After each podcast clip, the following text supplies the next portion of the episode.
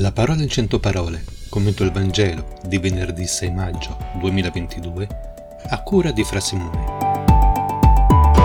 Probabilmente anche noi avremmo avuto la stessa reazione dei giudei davanti a queste parole di Gesù. Egli, parlando di mangiare la sua carne, usa espressioni difficilmente comprensibili.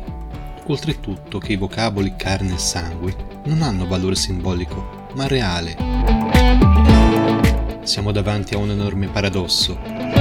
Gesù dona la vita nuova attraverso la sua morte.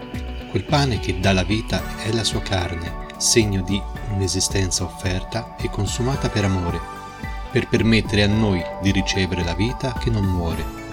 Egli muore per darci la vita. Donaci sempre, Signore, di rinascere a vita nuova per la forza del tuo spirito di amore trasforma anche noi in offerta perenne a te gradita.